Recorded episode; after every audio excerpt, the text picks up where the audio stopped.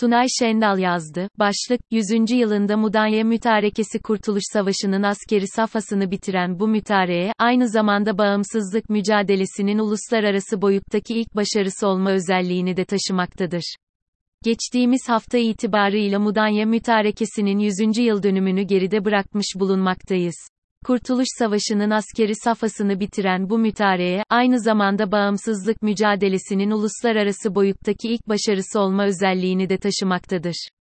Büyük taarruz ve başkomutanlık meydan muharebesi zaferinin ardından umutlarını kaybeden İtilaf devletleri, Paris'te 19 ila 23 Eylül tarihleri arasında bir konferans düzenleyerek generaller seviyesinde temsil edilecek bir ateşkes antlaşmasının görüşülmesini kararlaştırmış ve bu isteği, 23 Eylül günü TBMM'ye iletmiştir. 28 Eylül günü, İtilaf devletlerini temsilen özel yetkilendirilen Fransız temsilci Franklin Bullion, İzmir'e gelerek Gazi Mustafa Kemal Paşa ile görüşmüş ve görüşme sonrasında Marmara Denizi kıyısında yer alması ve İstanbul, Boğazlara da yakın olması açısında stratejik bir konuma sahip olan Mudanya'da bir konferans yapılmasına karar verilmiştir. Düzenlenecek konferans generaller seviyesinde olacağı için başkomutanlık ve mareşallik unvanlarına sahip Gazi Mustafa Kemal Paşa'nın rütbe olarak konferansa katılması uygun olmamıştır. Mustafa Kemal Paşa'nın ateşkes görüşmeleri için aklından, güven veren kişiliği ve Batı cephesi komutanı olarak Yunanlılara karşı Ege'de sergilediği başarı dolayısıyla İsmet İnönü Paşa geçmiştir. 3 Ekim 1922 günü saat 15.15'te başlayan görüşmelerde, TBMM'yi temsilen İsmet Paşa görev alırken Fevzi, Çakmak Paşa ve Refet Bele, Paşa görüşmelere katılmasalar da Mudanya'da bulunmuştur. Toplantıda Birleşik Krallık adına General Harrington, Fransa adına General Charpy, İtalya adına General Mombelli yer alırken görüşmelere doğrudan katılmayan Yunanistan'ı ise masada Birleşik Krallık temsil etmiştir. Konferansa, Rus kereste tüccarı Alexander Ganyanov tarafından inşa edilen 19. yüzyıldan kalma bir konak ev sahipliği yaparken, ön kısmı ana cepheyi, arka kısmı ise denizi görmesi açısından antlaşma görüşmeleri için son derece uygun bir yapıya sahip olmuştur.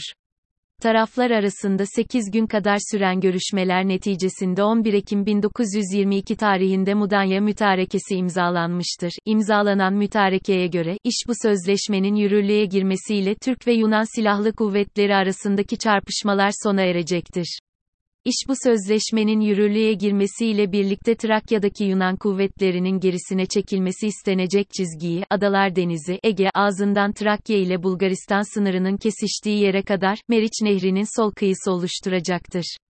İmzalanacak barış anlaşmasına kadar, olası her türlü karışıklıkların önüne geçmek adına, Meriç Nehri'nin sağ kıyısı Karaağaç ile beraber, müttefik devletler tarafından belirlenecek yerlere yerleşmek kaydıyla, müttefik devletlerin askeri birliklerince işgal edilecektir. Edirne ve çevresine ulaşımı sağlayan demiryolu bağlantısının geçiş hürriyetini aksamadan sürdürmek adına, Svilengrend'dan Kuleliburgaz'a kadar Meriç Nehri'nin sağ kıyısını izleyen demiryolu kesimi 3 müttefik devlet ile Türkiye Büyük Millet Meclisi hükümeti ve Yunanistan'ın birer delegesinden oluşacak karma bir komisyon tarafından, özel bir sözleşme ile düzenlenerek denetime bağlı tutulacaktır. Doğu Trakya'nın Yunan kuvvetlerince boşaltılması iş bu sözleşmenin yürürlüğe girmesiyle başlayacaktır. Boşaltma, askerlerden başka, çeşitli askeri birlik ve servisleri, onların her türlü taşıma araçlarını, savaş gereç ve silah stoklarıyla gıda erzaklarını da kapsayacaktır. Boşaltma yaklaşık 15 günlük bir süre içinde gerçekleşecektir. Jandarma da dahil olmak üzere, Yunan sivil memurları en kısa süre içinde çekilecektir. Yunan memurları her yönetim bölgesinden sivil yönetim müttefik memurlarına bırakılacak ve onlar da, o gün Türk memurlarına geçirilecektir. Bu el değiştirme işlemi Trakya'nın baştan başa Yunan kuvvetlerince boşaltılmasının bitimine kadar en fazla 30 gün içinde son bulmuş olacaktır. Türkiye Büyük Millet Meclisi hükümetinin, memurlarıyla beraber, yerel düzen ve güvenliğin sürdürülmesi, sınır ve demiryollarının korunması adına, gereksinim hissedilen sayıda, jandarma kuvvetleri de bulunacaktır. Bu kuvvetlerin toplamı, subayları ile beraber, 8 bini geçmeyecektir. Nokta. Yunan birliklerinin geri çekilmesi ve sivil yönetimin el değiştirmesi, başlıca merkezlerde yerleşik durumda olan müttefikler arası kurulların idaresinde yapılacaktır. Bu kurulların vazifesi, mezkür çekilme ve el değiştirme işlemlerini kolaylaştırmayı sağlamaktır. Kurullar her türlü aşırılık ve şiddeti önlemek için çalışacaktır. Bu kurullar haricinde, Doğu Trakya bölgesini müttefik kuvvetler işgal edecektir. Yaklaşık 7 taburdan oluşacak kuvvetler, düzeni tesis ederek mezkür kurallara destek olacaktır. Müttefik devletler kurullarıyla askerlerinin geri çekilmesi, Yunan kuvvetlerinin boşaltma hareketinin tamamlanmasından 30 gün içinde gerçekleşecektir. Müttefik devletler hükümetleri, düzenin devamı ve Türk olmayan halkın korunması adına yeterince önlem alındığı konusunda uzlaşırlarsa, geri çekilme daha erken bir tarihte yapılabilecektir. Böylelikle Türkiye Büyük Millet Meclisi hükümeti yönetimi ve jandarması bir bölgede düzenli bir şekilde vazife yapmaya başlar başlamaz, müttefik kurulları ve kuvvetleri o bölgeden 30 günlük sürenin bitiminden evvel çekilebilecektir. Anadolu'da Türkiye Büyük Millet Meclisi hükümetinin kuvvetleri belirlenen çizgiler üzerinde duracak, bu çizgileri barış konferansının açılışına kadar ve konferansın yapıldığı sürece geçmeyeceklerdir. Çanakkale bölgesi, Lapseki kuzeyinde Bozburnu ve güneyde Kumburnu temel noktaları oluşturmak üzere, Asya kıyısında yaklaşık 15 kilometre derinlikte bir çizgi. İzmit Yarımadası, İzmit Körfezi'nde Darıca'dan başlayıp Gebze'den geçerek Karadeniz üzerine Şile'ye uzanan çizgi. Burada adı geçen yerler Türkiye Büyük Millet Meclisi hükümetine bırakılacaktır. Darıca'dan Şile'ye giden yol Türkiye Büyük Millet Meclisi hükümeti ile müttefik devletler askerlerince ortak kullanılabilecektir. Yukarıda belirtilen çizgiler müttefik ordularının her birinden bir subayla Türkiye Büyük Millet Meclisi hükümetinin bir subayından mütevellit karma komisyonlar tarafından belirlenecektir. Müttefik devletler hükümetleri ile Türkiye Büyük Millet Meclisi hükümeti çıkabilecek olayların önünü alacak gerekli önlemlere başvurmakla beraber, belirtilen yerlerde kendi kuvvetlerinin sayısını çoğaltmaya ve tahkimat ya da başkaca askersel işlemlere girişmeyi yükümlenirler. Çanakkale bölgesi, Bozburnu-Kumburnu çizginişinin, Boğaz'dan başlayarak, 15 kilometre doğusundaki yere dek, İzmit Yarımadası'nda, Boğaz içinde başlayarak, Şile-Darıca çizgisinin 40 kilometre doğusundaki yere dek. Türkiye Büyük Millet Meclisi hükümeti Bozburnu, Lapseki kuzeyi ile Karaburun, Karabiga kuzeyi arasındaki deniz kıyısından 15 kilometre anına dek top yerleştirmemeyi üstlenir. Müttefik kuvvetler şimdilik bulundukları topraklarda kalacaklardır.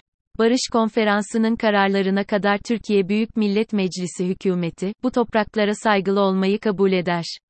İş bu topraklar şunlardır, İstanbul Yarımadası'nda, Karadeniz kıyısında Padiman'ın 7 kilometre kuzeybatısındaki bir noktadan, Istranca, Mertekli, Kışağlı, Sinekli, Karasinan çiftliği, Kadıköy, Yenice, Kadurina çiftliği, Kalikratya'ya dek tüm bu yerler içeride kalmak üzere uzanan çizginin doğusundaki yarımadanın tümü, Gelibolu Adası'ndan, Baklaburnu, Sarosburnu, Bolıyır ve Soğlum Ağzı, tüm bu yerler içeride kalmak üzere, çizginin güneyinde kalan Gelibolu Yarımadası'nın tümü.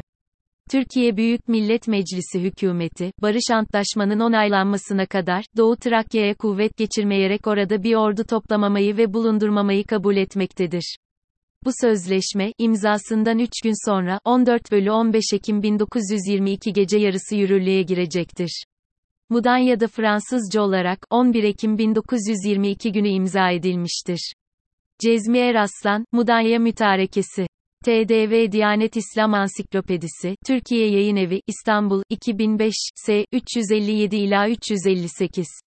Mütarekeye göre, Türk ve Yunan kuvvetleri arasındaki çatışmalar sona ererken Yunanlılar Meriç Nehri'ne kadar Doğu Trakya'dan çekilecek ve Doğu Trakya, TBMM'ye teslim edilecektir. Ancak barış imzalanana kadar olası karışıklıklara engel olmak için Meriç'in sağ kıyısına itilaf kuvvetleri konuşlanırken TBMM, Doğu Trakya'da asker bulunduramayacaktır.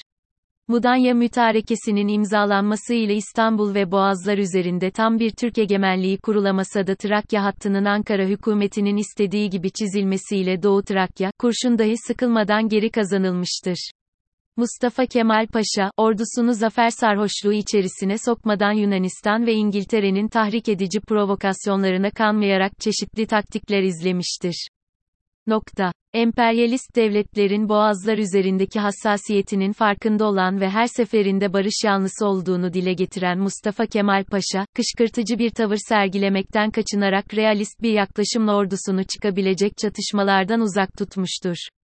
Yeni Türk Devleti'nin dünyaca resmen tanındığı Lozan Barış Antlaşması'nın imzalanmasına zemin oluşturan Mudanya Mütarekesi, milli mücadelenin askeri safhasını bitirirken Türkiye Cumhuriyeti Devleti'nin kuruluş temelini oluşturan harçlardan birini teşkil ederek 100. yıllık bir anlaşma mahiyetiyle ilk günkü önemini taşımaya devam etmektedir.